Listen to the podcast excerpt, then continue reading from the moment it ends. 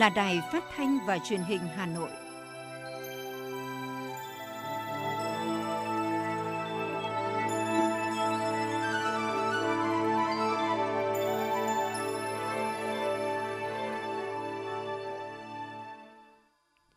Kính chào quý vị và các bạn. Bây giờ là chương trình thời sự của Đài Phát thanh và Truyền hình Hà Nội, phát trực tiếp trên sóng phát thanh tần số FM 90 MHz. Chương trình trưa nay, thứ tư ngày 30 tháng 3 năm 2022 có những nội dung chính sau đây.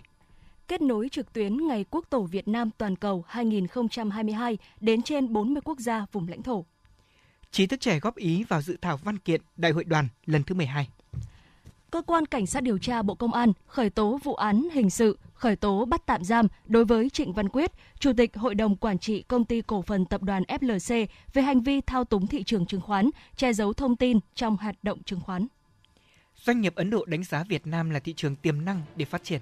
Tổng Liên đoàn Lao động Việt Nam đề xuất tăng lương tối thiểu vùng, ổn định giá các mặt hàng thiết yếu.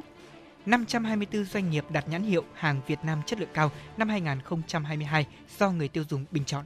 Hà Nội, nhiều trường học lấy ý kiến về việc tiêm vaccine cho trẻ từ 5 đến 11 tuổi. Phần tin thế giới có những sự kiện nổi bật. Đàm phán Nga-Ukraine đã có những kết quả ban đầu trong việc giảm leo thang. Thủ tướng Israel triệu tập họp khẩn sau vụ tấn công khủng bố ở Tel Aviv và sau đây là nội dung chi tiết. Kính thưa quý vị và các bạn, sáng nay tại Hà Nội, Ủy ban Văn hóa Giáo dục của Quốc hội, Bộ Lao động Thương binh và Xã hội, Ủy ban Quốc gia về Thanh niên Việt Nam phối hợp cùng với Tổ chức Diễn đàn Chính sách Quốc gia đối với thanh niên với chủ đề Đào tạo nghề cho thanh niên. Chủ trì diễn đàn có Ủy viên Bộ Chính trị, Phó Chủ tịch Thường trực Quốc hội Trần Thanh Mẫn, Phó Thủ tướng Vũ Đức Đam, Chủ nhiệm Ủy ban Văn hóa Giáo dục Xã hội của Quốc hội, Nguyễn Đắc Vinh, Bộ trưởng Bộ Lao động Thương binh Xã hội Đào Ngọc Dung và Bí thư thứ nhất Trung ương Đoàn Thanh niên Cộng sản Hồ Chí Minh, chủ nhiệm Ủy ban Quốc gia về Thanh niên Việt Nam Nguyễn Anh Tuấn. Trên cơ sở các kiến nghị đề xuất của thanh niên tại diễn đàn này, Phó Chủ tịch Thường trực Quốc hội Trần Thanh Mẫn đề nghị các cơ quan của Quốc hội, Chính phủ, các bộ ngành trung ương và địa phương nghiên cứu có những giải pháp hiệu quả, chuyển các ý tưởng lời nói thành hành động, kết quả hiệu quả cụ thể để nâng cao chất lượng của nguồn nhân lực, năng suất lao động, thúc đẩy tăng trưởng kinh tế, năng lực cạnh tranh của quốc gia. Ông Trần Thanh Mẫn yêu cầu thanh niên không ngừng nỗ lực rèn luyện, học tập công tác, phát huy sức trẻ, trí tuệ và nhiệt huyết thanh xuân, hôn đúc lý tưởng, thực hiện thành công ước mơ hoài bão trong mọi lĩnh vực, mọi ngành nghề, ngày càng thấm nhuần sâu sắc lời dạy của Chủ tịch Hồ Chí Minh vĩ đại, đâu cần thanh niên có, việc gì khó đến thanh niên. Tại diễn đàn, Phó Thủ tướng Vũ Đức Đam cũng nhấn mạnh, đại diện Bộ Lao động đã trực tiếp giải đáp những kiến nghị của thanh niên, thế nhưng Bộ cần phối hợp với các ngành liên quan bàn phương hướng triển khai trong thực tiễn. Phó Thủ tướng cũng cho rằng, đối với thanh niên, ngoài những kỹ năng nghề thì cần đào tạo thêm kỹ năng mềm để thanh niên có thể tham gia đóng góp nhiều hơn cho cộng đồng. Ngày Quốc tổ Việt Nam toàn cầu 2022, lễ dỗ tổ linh thiêng và vinh danh con cháu vua hùng toàn cầu sẽ diễn ra vào ngày 10 tháng 4 năm 2022, tức ngày 10 tháng 3 âm lịch bằng hình thức kết nối trực tuyến từ trên 40 quốc gia và vùng lãnh thổ. Chương trình do Ban dự án Ngày Quốc tổ Việt Nam toàn cầu, Trung tâm Liên văn hóa, khoa học truyền thông quốc tế phối hợp tổ chức. Đây là sự kiện văn hóa có ý nghĩa đặc biệt không chỉ đối với cộng đồng người Việt Nam đang sinh sống, học tập, nghiên cứu và làm việc ở nước ngoài mà còn đối với bạn bè quốc tế yêu mến Việt Nam. Chương trình này đã được Ban dự án Ngày Quốc tổ Việt Nam toàn cầu duy trì tổ chức hàng năm theo một kịch bản chung nhằm tạo dựng một ngày văn hóa chung kết nối người Việt trên toàn cầu và bạn bè quốc tế nhằm xây dựng cây cầu văn hóa hữu nghị vững chắc, xây dựng tình bạn chân thành giữa Việt Nam và bạn bè quốc tế.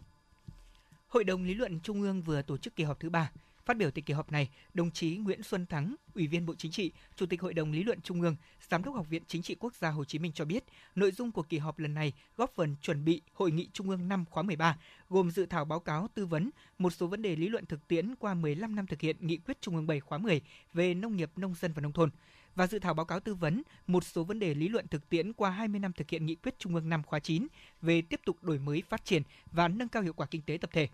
Đồng chí Nguyễn Xuân Thắng đề nghị các đại biểu đưa ra quan điểm và giải pháp chủ yếu để phát triển nông nghiệp, nông dân và nông thôn giai đoạn năm 2030, tầm nhìn đến năm 2045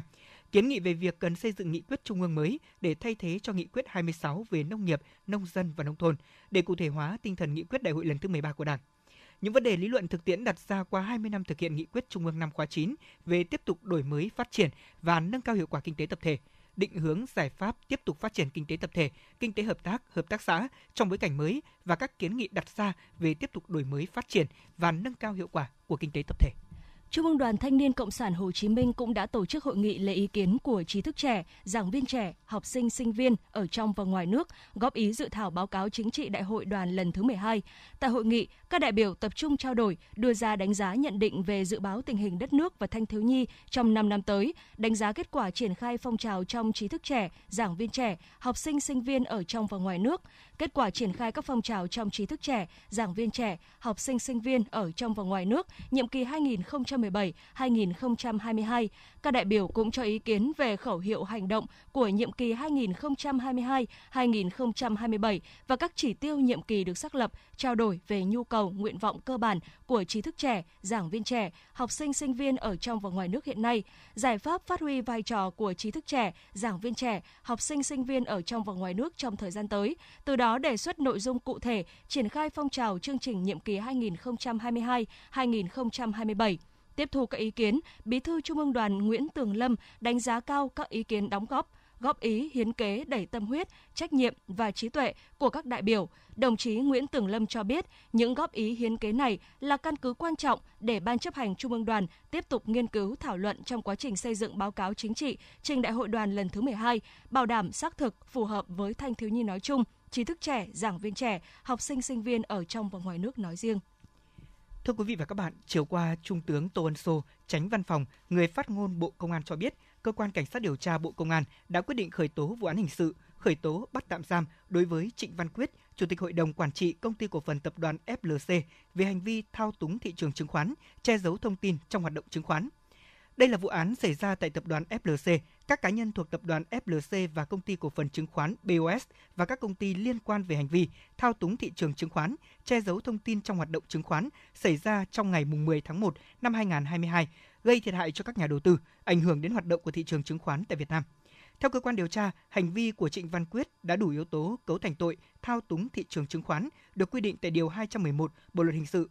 Bước đầu, ngày 29 tháng 3 năm 2022, Cơ quan Cảnh sát điều tra Bộ Công an đã ban hành quyết định khởi tố vụ án hình sự số 06, các quyết định khởi tố bị can, lệnh bắt tạm giam đối với Trịnh Văn Quyết, đồng thời tổ chức khám xét chỗ ở và nơi làm việc tại 21 địa điểm đối với các đối tượng có liên quan. Các quyết định lệnh tố tụng của cơ quan cảnh sát điều tra Bộ Công an đã được Viện kiểm sát nhân dân tối cao vụ 3 phê chuẩn theo quy định của pháp luật.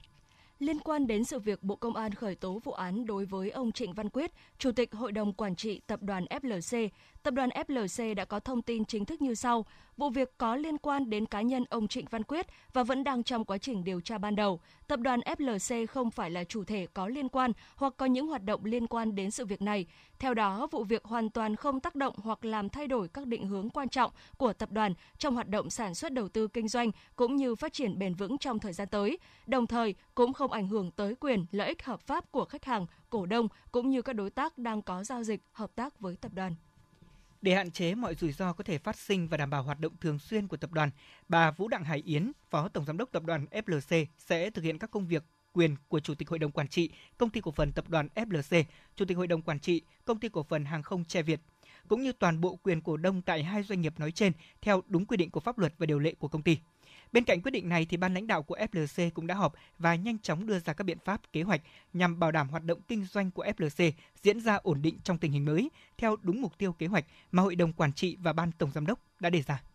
Tổng Liên đoàn Lao động Việt Nam cho biết, hơn 2 năm qua, đại dịch COVID-19 đã tác động rất lớn đến tính mạng, sức khỏe, việc làm, thu nhập, đời sống của công nhân lao động. Lương tối thiểu của người lao động không tăng, trong khi chỉ số giá tiêu dùng tăng, dẫn đến thu nhập thực tế của người lao động giảm khoảng 10% so với năm 2019. Theo Chủ tịch Tổng Liên đoàn Lao động Việt Nam Nguyễn Đình Khang, trong điều kiện thích ứng an toàn linh hoạt, kiểm soát hiệu quả dịch COVID-19 để phục hồi và phát triển kinh tế xã hội theo chủ trương của Đảng, Nhà nước, bên cạnh các chính sách gói hỗ trợ, các chính sách tài khóa rất cần các giải pháp thúc đẩy phát triển nguồn nhân lực, trực tiếp là chăm lo, hỗ trợ công nhân lao động. Trước mắt, các cơ quan chức năng cần tập trung giải quyết thật thuận lợi những chính sách trực tiếp hỗ trợ người lao động đã được ban hành như chính sách hỗ trợ tiền thuê nhà, chi trả các chế độ quyền lợi cho người lao động liên quan đến COVID-19. Trong điều kiện nền kinh tế bắt đầu hồi phục, Hội đồng Tiền lương Quốc gia cần sớm thống nhất đề xuất chính phủ tăng lương tối thiểu vùng, đồng thời có giải pháp kiềm chế lạm phát, ổn định giá cả các mặt hàng thiết yếu tác động trực tiếp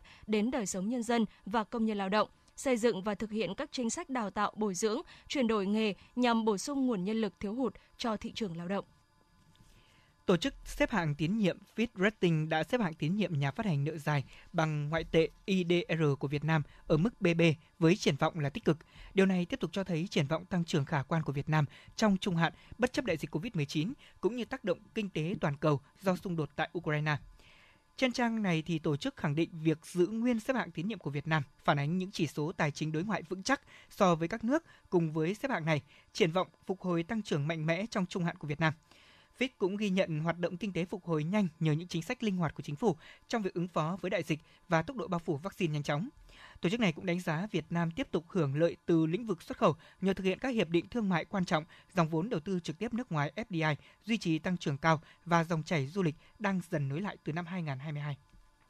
Theo dự báo của Fitch, tăng trưởng tổng sản phẩm quốc nội GDP của Việt Nam sẽ phục hồi lên mức 6,1% vào năm 2022 và 6,3% vào năm 2023. Đóng góp phần lớn cho mức tăng trưởng này là nhu cầu trong nước phục hồi, xuất khẩu mạnh và vốn FDI cao. Fitch ghi nhận việc ban hành gói kích thích tài khóa tiền tệ để triển khai chương trình phục hồi và phát triển kinh tế xã hội nhờ vào thành công của Việt Nam trong việc ổn định nợ công, tiềm năng tăng trưởng của Việt Nam trong trung hạn, dự trữ ngoại hối tiếp tục được cải thiện trong thời gian qua, đang đạt mức cao kỷ lục, tạo bộ đệm để Việt Nam ứng phó với các cú sốc từ bên ngoài. Fitch Ratings dự báo các nỗ lực duy trì ổn định kinh tế vĩ mô, phân đấu tốc độ tăng trưởng cao, giảm chênh lệch GDP bình quân đầu người so với các nước cùng xếp hạng với Việt Nam, cải thiện hơn nữa tài chính công thông qua củng cố tài khóa bền vững, mở rộng cơ sở thu và ổn định nợ trong trung hạn, khắc phục những yếu kém trong lĩnh vực ngân hàng về vốn hóa, minh bạch về chất lượng tài sản và khuôn khổ pháp lý sẽ là những yếu tố tích cực giúp cải thiện xếp hạng tín nhiệm quốc gia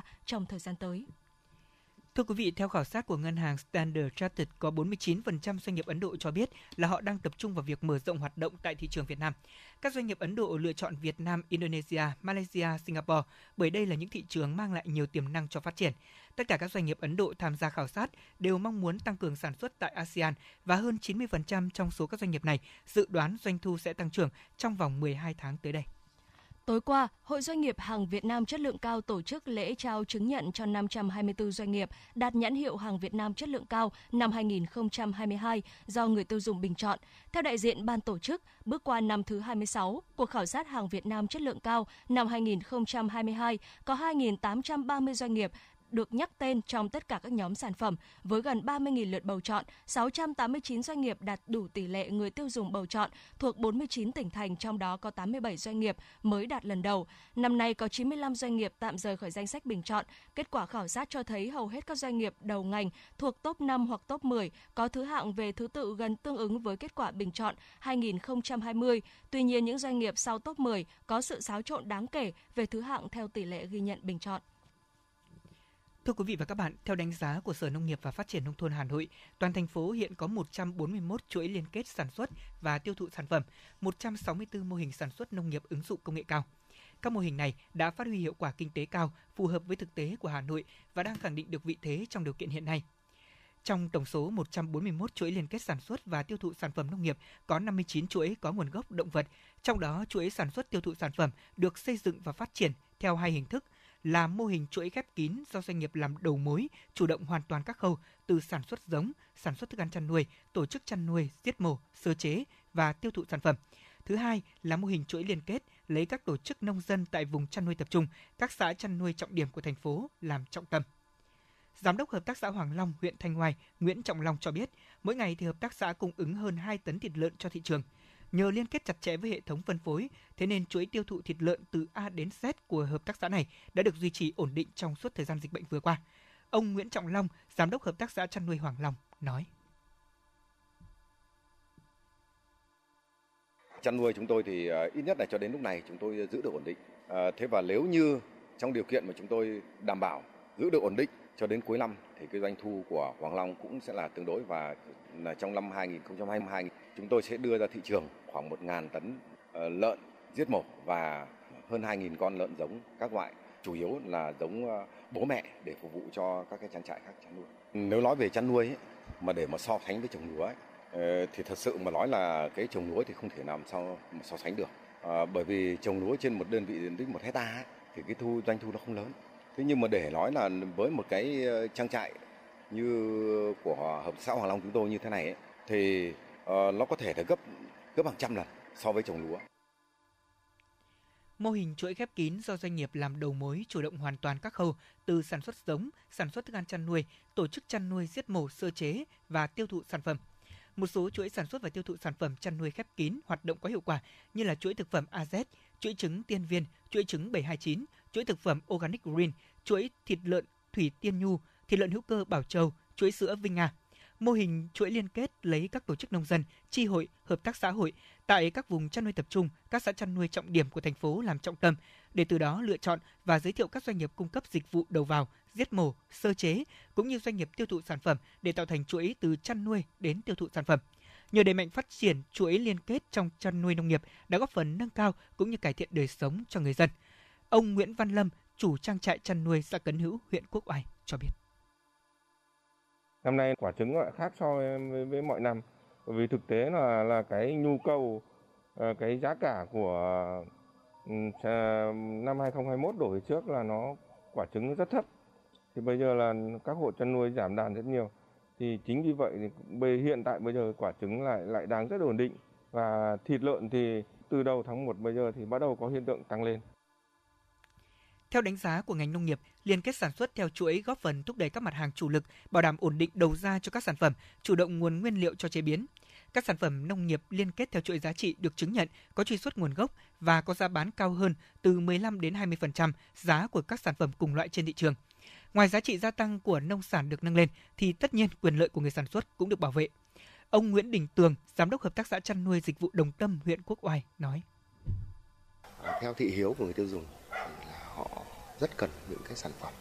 mà có nguồn gốc xuất xứ và được sản xuất theo một cái chuỗi nó đảm bảo được từ cái đầu vào cho đến cái à, xuất bán. Vì thế cho nên là chúng tôi là nắm bắt à, được cái điều đó. Thì chúng tôi hội tụ lại tất cả những cái thành viên những cái hộ trang trại chăn nuôi tại địa phương thành lập được hợp tác xã à, chăn nuôi và dịch vụ đồng tâm à, bây giờ. Thì chúng tôi tập trung vào cái khâu sản xuất là mục mục đích chính cung cấp ra thị trường những cái sản phẩm an toàn chất lượng. Thế thì à, cái chuỗi thịt, thịt lợn sinh học và đồng tâm của chúng tôi là ra đời từ à, năm 2016 thì à, đến bây giờ thì trải qua rất là nhiều cái diễn biến cố cũng như là những cái thăng trầm của, của, của giá cả thị trường. Thế nhưng mà hợp tác xã chúng tôi thì là theo, đi theo cái định hướng này thì thì được nhất là được người tiêu dùng đón nhận ủng hộ. Xác định phát triển liên kết sản xuất theo chuỗi giá trị sản phẩm hàng hóa, dịch vụ nông nghiệp, nông lâm thủy sản là xu thế tất yếu và nhu cầu không thể thiếu của các tổ hợp tác, hợp tác xã và hộ nông dân. Do vậy, trong những năm vừa qua, thành phố và ngành nông nghiệp đã đẩy mạnh thực hiện chuỗi liên kết và tiêu thụ sản phẩm nông nghiệp, góp phần nâng cao năng suất và chất lượng, giá trị của sản phẩm. Cùng với đó, các doanh nghiệp tham gia liên kết sản xuất với nông dân cũng chủ động được nguồn cung sản phẩm nông nghiệp với giá cả ổn định, tích cực góp phần phát triển kinh doanh bền vững hơn.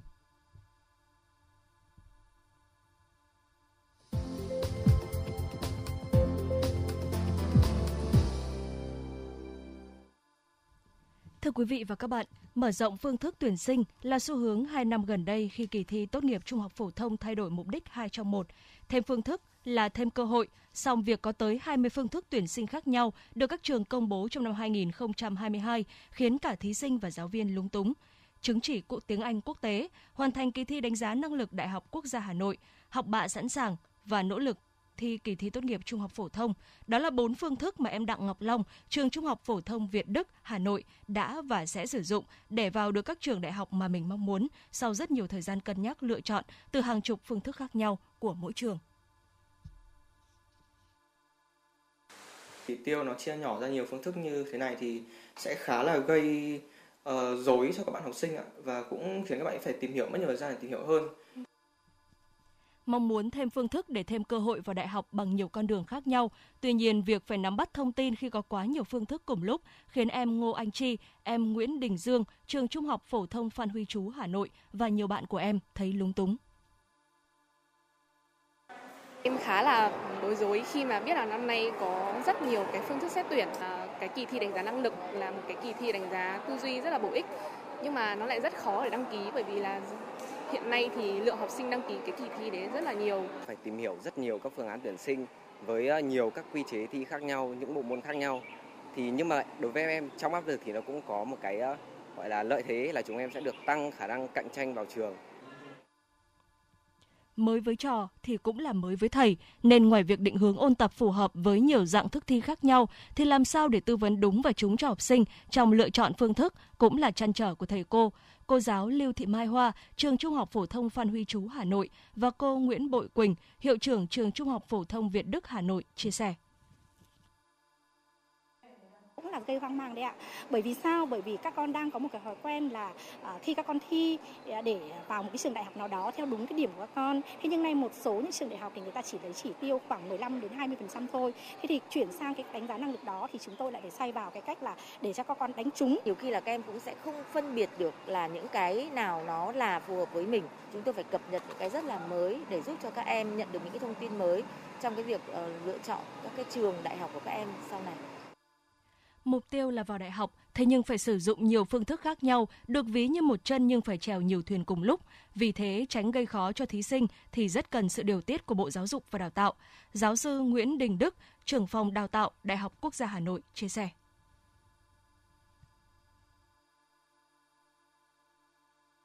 Sẽ hướng có một chỉ đạo phối hợp để, làm sao tất cả những cái trung tâm đó đã có kinh nghiệm rồi, đã có thực tiễn rồi thì có thể là ngồi lại với nhau để có cái sự tính toán sao cho nó có phù hợp đấy, và tiến tới như là ở Mỹ đấy, ví dụ chỉ có hai bài thi chuẩn hóa thôi đấy là bài thi SAT và ICT và có cái sự công nhận tương đương giữa kết quả các bài thi đó thì như vậy sẽ thuận lợi hơn thí sinh rất nhiều. Cánh cổng trường đại học vốn đã là một thử thách với mọi học sinh, cùng với những khó khăn do dịch bệnh mang tới thì việc bùng nổ các phương thức không chỉ gây tâm lý lúng túng lo lắng trong học sinh, phụ huynh, giáo viên mà còn gây phiền phức tốn kém cho toàn xã hội. Thưa quý vị và các bạn, sau đây sẽ là những tin tức đáng chú ý tiếp theo. Bộ Y tế dự kiến sẽ triển khai tiêm chủng vaccine phòng COVID-19 cho trẻ từ 5 đến 11 tuổi từ đầu tháng 4 năm nay. Tại Hà Nội, nơi mà trẻ mầm non học sinh tiểu học đến thời điểm này có gần chọn một năm đóng cửa trường học ở nhà học tập trực tuyến thì vẫn có rất nhiều ý kiến trái chiều. Đối với học sinh tiểu học thì các nhà trường khảo sát 100% ý kiến cha mẹ học sinh từ lớp 1 đến lớp 5. Kết quả, tỷ lệ phụ huynh đồng ý cho con tiêm đạt từ 59 đến 74% tùy từng khối lớp. Và cũng như bậc mầm non thì một số phụ huynh đã không đồng ý cho con tiêm vaccine là do lo ngại bị phản ứng, lo lắng về tác dụng phụ hoặc là con có bệnh nền, dị ứng hoặc trẻ đã mắc COVID-19 thế nên còn kháng thể không muốn tiêm. Nhiều phòng giáo dục đào tạo tại Hà Nội cũng cho biết tỷ lệ trẻ mầm non, học sinh tiểu học mắc COVID-19 hiện nay là khá cao, có nơi chiếm từ 30 đến 40% số trẻ. Tiến sĩ Phạm Quang Thái, trưởng văn phòng tiêm chủng mở rộng phía Bắc thuộc Viện Vệ sinh Dịch tễ Trung ương cho biết, vaccine được tiêm cho trẻ em dùng công nghệ mới, tốt hơn, do đó nguy cơ gây viêm cơ tim ở trẻ từ 5 đến 11 tuổi thấp hơn ở trẻ lớn và người lớn. Tỷ lệ viêm cơ tim này gần như không thấy ở các quốc gia khi triển khai tiêm cho trẻ từ 5 đến 11 tuổi. Thế nhưng những phản ứng khác sau khi tiêm như sốt, sưng đau tại chỗ, quấy khóc ở nhóm trẻ này cũng có và thấp hơn ở trẻ lớn người lớn. Những phản ứng này không thể tránh được vì đây là phản ứng rất bình thường của cơ thể. Vaccine COVID-19 của Pfizer đóng liều 30 microgram cho người lớn và trẻ từ 12 đến dưới 18 tuổi. Khi tiêm cho trẻ từ 5 đến 11 tuổi, liều vaccine chỉ còn 10 microgram, trẻ nhỏ cũng tiêm hai liều giống người lớn. Theo tiến sĩ Phạm Quang Thái, với liều tiêm chỉ bằng 1 phần 3 người lớn, trẻ sẽ không có các phản ứng phụ bất lợi, nên đây được đánh giá là mũi tiêm an toàn. Ủy ban An toàn giao thông quốc gia, Bộ Giáo dục và Đào tạo cùng Toyota Việt Nam vừa thông báo triển khai chương trình Toyota cùng em học an toàn giao thông năm học 2021-2022. Bước sang năm thứ 17, chương trình này tiếp tục áp dụng cho nhóm học sinh cấp tiểu học nhằm trang bị cho các em những kiến thức và kỹ năng về an toàn giao thông, qua đó nâng cao ý thức tự giác và nghiêm chỉnh chấp hành những quy định khi tham gia giao thông. Việc áp dụng phương pháp giáo dục học mà chơi, chơi mà học cùng với cách tiếp cận tự nhiên được kỳ vọng là sẽ mang lại những hiệu quả cao. Năm nay chương trình triển khai hai hoạt động chính, đó là hội thảo toàn quốc về giáo dục an toàn giao thông và trao tặng mô hình thiết bị dạy học an toàn giao thông cho 8 tỉnh thành phố. Sau hàng cây lá vàng tại đường Bưởi, đoạn bờ sông Tô Lịch, mới đây, hàng cây bằng lá nhỏ xanh mướt trải dài tại lối dẫn từ quốc lộ 5 lên cao tốc Hà Nội Bắc Giang lại trở thành địa điểm được nhiều người dân thành phố Hà Nội chia sẻ hình ảnh và tìm đến. Tuy nhiên, theo phản ánh nhiều tài xế thường xuyên di chuyển trên tuyến đường này, việc nhiều người tập trung chụp ảnh ngay lối lên cao tốc gây mất an toàn, cản trở giao thông. Đáng nói đây là đoạn dốc dẫn lên cao tốc, vậy nên các phương tiện lưu thông, đặc biệt là các phương tiện có tải trọng lớn phải đi với tốc độ ổn định để lấy đà lên dốc. Việc phải giảm tốc độ, thậm chí phải dừng xe phanh gấp để tránh người chụp ảnh, tiềm ẩn nhiều nguy cơ mất an toàn.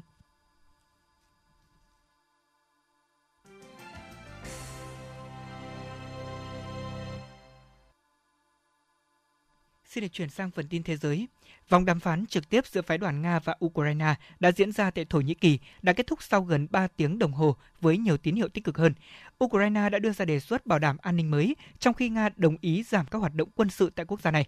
Tại bàn đàm phán thì phía Ukraine đã đề xuất áp dụng quy chế trung lập với một hệ thống bảo đảm an ninh mới. Theo đó, nước này sẽ không gia nhập các liên minh quân sự và không có căn cứ quân sự nước ngoài. Thế nhưng yêu cầu các thành viên thường trực của Hội đồng Bảo an Liên Hợp Quốc và các nước châu Âu là những người bảo đảm an ninh. Đồng thời, Ukraine đề xuất tạm gác lại vấn đề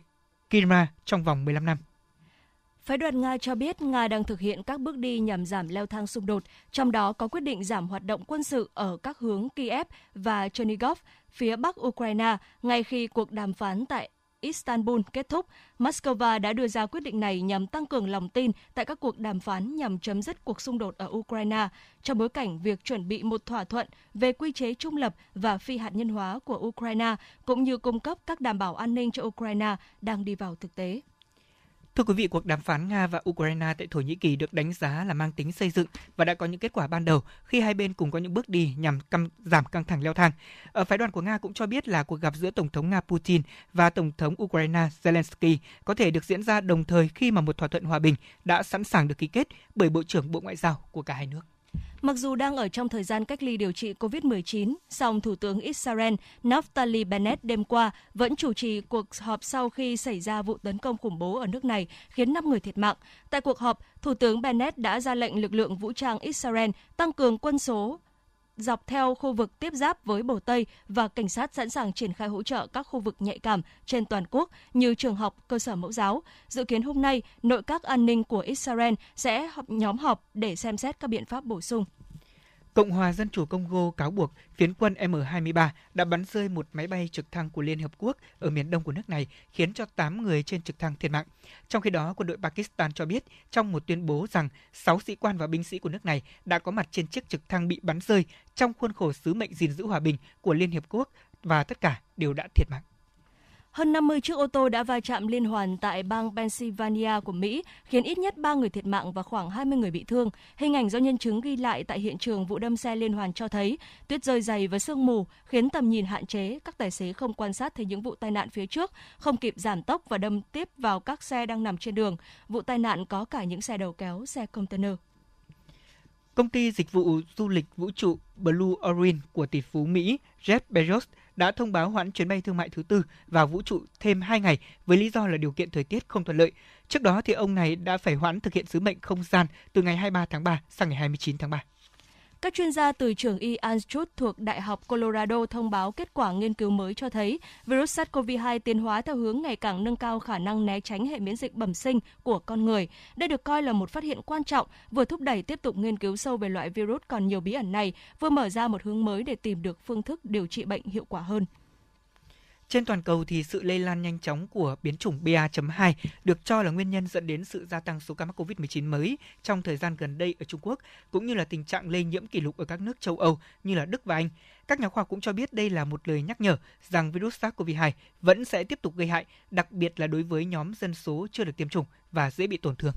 Giới chuyên gia Mỹ cảnh báo một cuộc khủng hoảng mới có thể xảy ra với nước Mỹ mà nguyên nhân là do những người Mỹ gốc Phi bị đối xử bất bình đẳng trong việc tiếp cận cơ hội điều trị hội chứng COVID-19 kéo dài. Hội chứng này khiến người bệnh gặp nhiều bệnh lý, nhiều vấn đề về sức khỏe trong thời gian lâu hơn 4 tuần kể từ khi mắc COVID-19.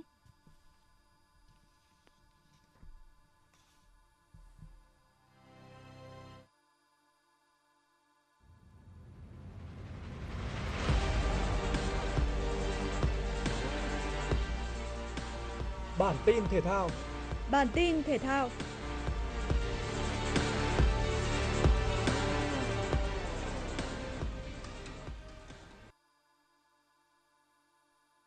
Lượt trận cuối vòng loại thứ ba World Cup 2022 khu vực châu Á, đội tuyển Việt Nam đến làm khách trên sân của đội tuyển Nhật Bản. Đội chủ nhà đẩy cao đội hình tấn công ngay sau tiếng còi khai cuộc. Khung thành của thủ môn Nguyên Mạnh liên tục bị đặt vào những tình huống nguy hiểm. Phút thứ 19, từ quả đá phạt góc bên cánh trái của Công Phượng, Thanh Bình bật cao đánh đầu hiểm hóc làm tung lưới đội tuyển Nhật Bản, mở tỷ số trận đấu.